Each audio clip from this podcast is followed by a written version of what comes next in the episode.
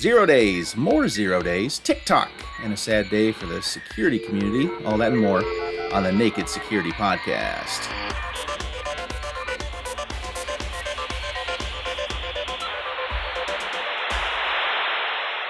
Welcome to the Naked Security Podcast, everybody. I am Doug Aamoth. With me, as always, is Paul Ducklin. Paul, how are you doing today? I'm doing very, very well, thank you, Douglas. Well, let's uh, let's start off the show with our tech history segment. I'm uh, pleased to tell you this week on September 9th, 1947, a real life moth was found inside Harvard University's Mark II computer, and although using the term bug to denote engineering glitches is thought to have been in use for years and years beforehand, it is believed that this incident led to the now ubiquitous debug. Why? Because once the moth was removed from the Mark II, it was taped inside the engineering logbook and labeled the first case of an actual bug being found. And I love that story. So do I. I think the first evidence that I've seen of that term was none other than Thomas Edison. I think he used the term bugs. But of course, being 1947, this was the very early days of digital computing, and not all computers ran on valves or tubes yet because they were still very expensive and ran very hot and required a lot of electricity. And this computer, even though it could do trigonometry and stuff, was actually based on relays, electromechanical switches, not pure electronic switches. So, quite amazing that even in the late 1940s, relay based computers were still a thing, although they weren't going to be a thing for very long. Well, Paul, let's stay on the topic of messy things and bugs a messy thing that is bugging people is the question of this TikTok thing. Is this there are breaches and there are breaches, and is this actually a breach? As you say, Douglas, this has become a messy thing because it was a huge story over the weekend, wasn't it? Oh, TikTok breach dash. What was it really? Question mark. At first blush, it sounds like, wow, 2 billion data records. Was it 1 billion users compromised? Hackers have got in and whatnot. Now, several people who deal with data breaches regularly, notably including Troy Hunt of Have I Been Pwned, have taken sample snapshots of the data that's supposed to have been, air quotes, stolen and gone looking for it. And the consensus seems to support exactly what TikTok has said, namely, this data is public anyway. So, what it seems to be is a collection of data, say, giant list of videos, that I guess TikTok probably wouldn't want you just to be able to download for yourself because they'd want you to go through the platform and use their links and see their advertising and so that they could monetize the stuff. But none of the data, none of the stuff in the lists seems to have been confidential or private to the users affected when Troy Hunt went looking and picked some random video, for example, that video would show up under that user's name as public. And the data about the video in the air quotes breach didn't also have, oh, and by the way, here's the customer's TikTok ID, here's their password hash, here's their home address, here's a list of private videos that they haven't published yet, and so on. Okay, so if I'm a TikTok user, is this a, is there a cautionary tale here? Do I need to do anything? What is how does this affect me as a user? That's just the thing, Doug. I guess a lot of articles written about this have been desperate to find some kind of conclusion. What can you do? So the burning question that people have been asking is, well, should I change my password? Should I turn on two-factor authentication? All of the usual stuff that you hear. Now, it looks in this case as though there's no specific need to change your password. There's no suggestion that password hashes were stolen and could now be getting cracked by a zillion off duty Bitcoin miners uh, or anything like that. There's no suggestion that user accounts may be easier to target as a result of this. On the other hand, if you feel like changing your password, you might as well. The general recommendation these days is routinely and regularly and frequently changing your password on a schedule like, oh, once a month, change your password just in case is a bad idea because it just gets you into a repetitious habit that doesn't really improve things because we know what people do. They just go 01, 02, 03 at the end of the password. So don't, mm-hmm. I don't think you have to change your password, though if you decide that you're going to do so, good on you. My own opinion is that in this case, whether or not you had two factor authentication turned on would have made no difference whatsoever. On the other hand, if this is an incident that finally persuades you that 2FA has a place in your life somewhere, then perhaps, Douglas, that is a silver lining. Great. So we'll keep an eye on that, but it sounds like uh, not a whole lot uh, regular users could have done about this. Uh, Except us... there is maybe one thing that we can learn or at least remind ourselves from it. I think I know what's coming. uh, Does it rhyme? Yes. it might do, Douglas. Darn, so transparent. Be aware before you share. Once something is public, it really is public. And it's as simple as that. Okay, very good. Be aware before you share. Uh, moving right along, the security community lost a pioneer in Peter Eckersley, who passed away at 43. He was the co creator of Let's Encrypt. So tell us a bit about Let's Encrypt and Eckersley's legacy, if you would. Well, he did a whole load of stuff in his unfortunately short life, Doug. Uh, we don't often write obituaries on naked security, but this is one of the ones that we felt we had to because, as you say, Peter Eckersley, amongst all the other things he did, was one of the co founders of Let's Encrypt, the project that set out to make it cheap, i.e., free, but most importantly, reliable and easy to get HTTPS certificates for your website. And because we use Let's Encrypt certificates on the Naked Security and the Sophos News blog sites, I felt we owe him at least a mention for that good work.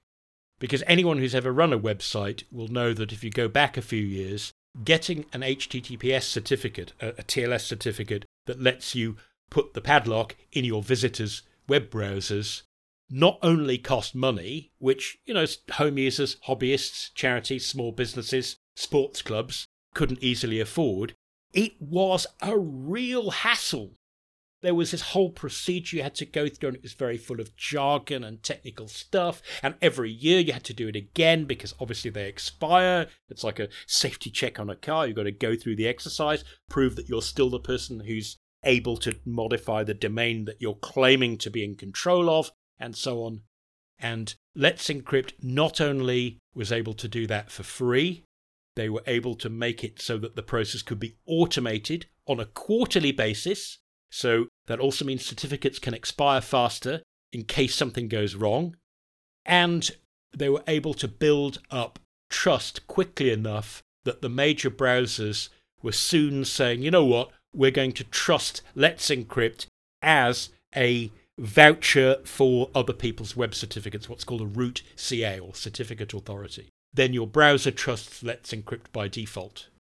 And really, it's all of those things coming together, which to me was the majesty of the project.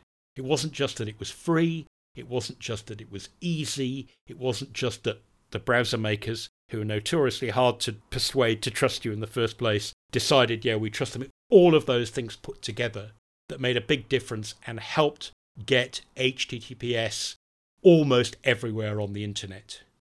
It's just a way to add that little bit of extra safety to the browsing we do. Not so much for the encryption, as we keep reminding people, but for the fact that A, you've got a fighting chance that you really have connected to a site that's being manipulated by the person who's supposed to be manipulating it, and also that when the content comes back or when you send a request to it, it can't be tampered with easily along the way.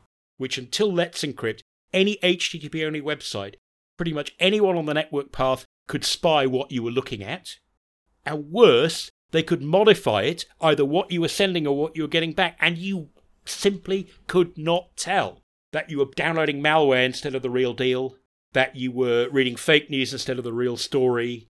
All right, I think it's fitting to wrap up. We have a great comment here from uh, one of our readers, Samantha, who uh, seems to have known Mr. Eckersley, she says, if there's one thing I'll always remember about my interactions with Pete, it was his dedication to science and the scientific method. Asking questions is the very essence of being a scientist. I'll always cherish Pete and his questions. To me, Pete was a man who valued communication and the free and open exchange of ideas among inquisitive individuals.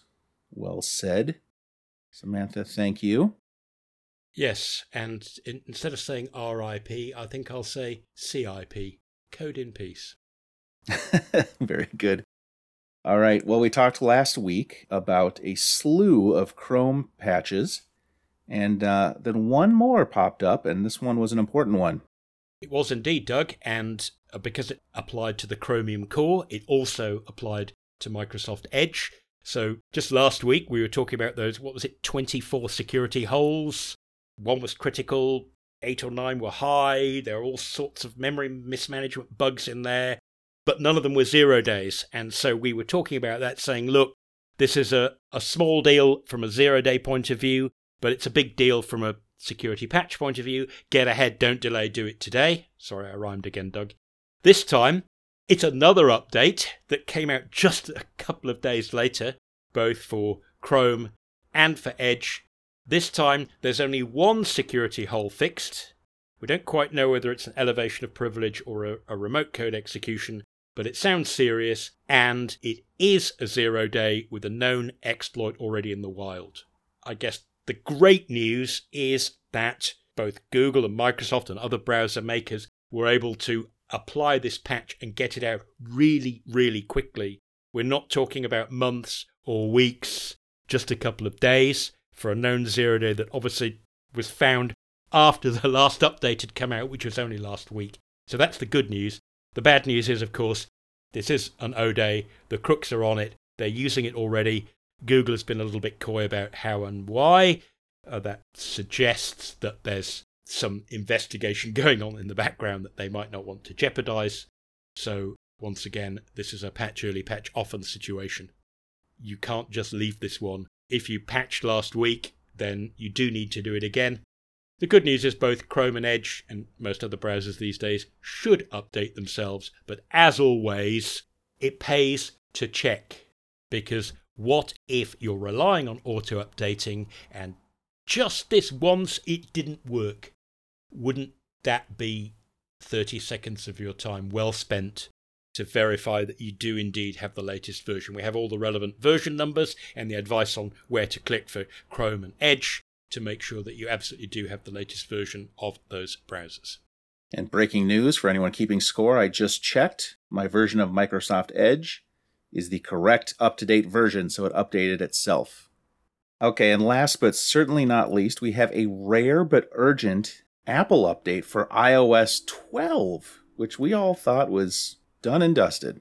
Yes, as I wrote in the first five words of the article on Naked Security, well, we didn't expect this.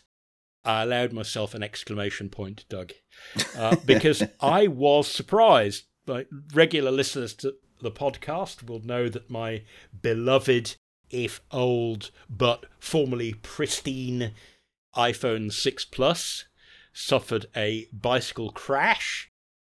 The bicycle survived. I grew all the skin back that I needed but my iPhone screen is still in 100,000 million billion trillion pieces. Uh. All the bits that are going to come out into my finger, I think, have already done so. So I figured iOS 12, it's been a year since I had the last update. Obviously, it's completely off Apple's radar. It's not going to get any other security fixes.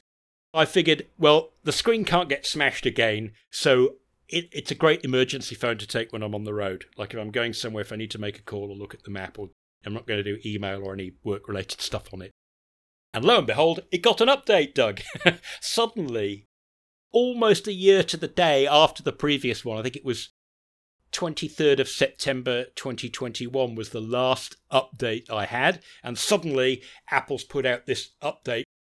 It relates to the previous patches that we spoke about, where they did the emergency update for contemporary iPhones and iPads and all versions of macOS where they were patching a WebKit bug and a kernel bug, both zero days, both being used in the wild.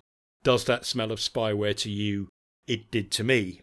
The WebKit bug means that you could visit a website or open a document and whoop, it'll take over that app. And then the kernel bug means now you poke your knitting needle right into the operating system and basically punch a hole in Apple's well vaunted security system and there wasn't an update for iOS 12. And as we said last time, who knew whether that was because iOS 12 just happened to be invulnerable or that Apple genuinely wasn't going to do anything about it because it fell off the edge of the planet a year ago. Well, it looks like it didn't quite fall off the edge of the planet, or it's been teetering on the brink, and it was vulnerable.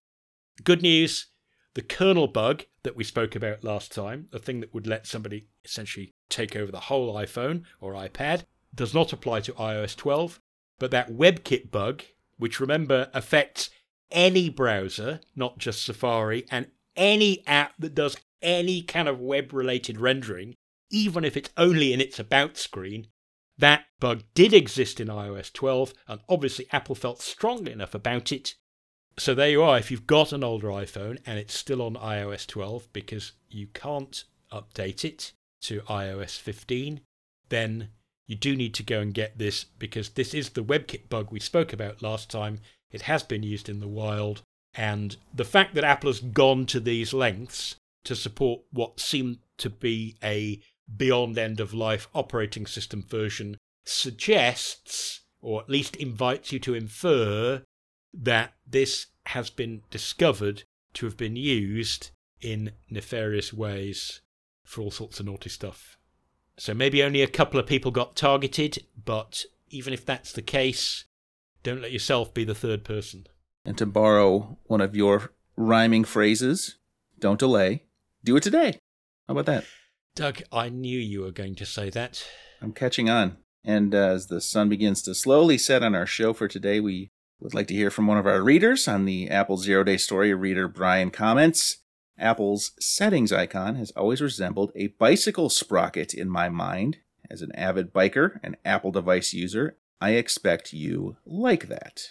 And that's directed at you, Paul. Do you like that? Do you think it looks like a bike sprocket? I don't mind it because it's very recognizable. I want to go to Settings, General, Software Update. Hint, hint.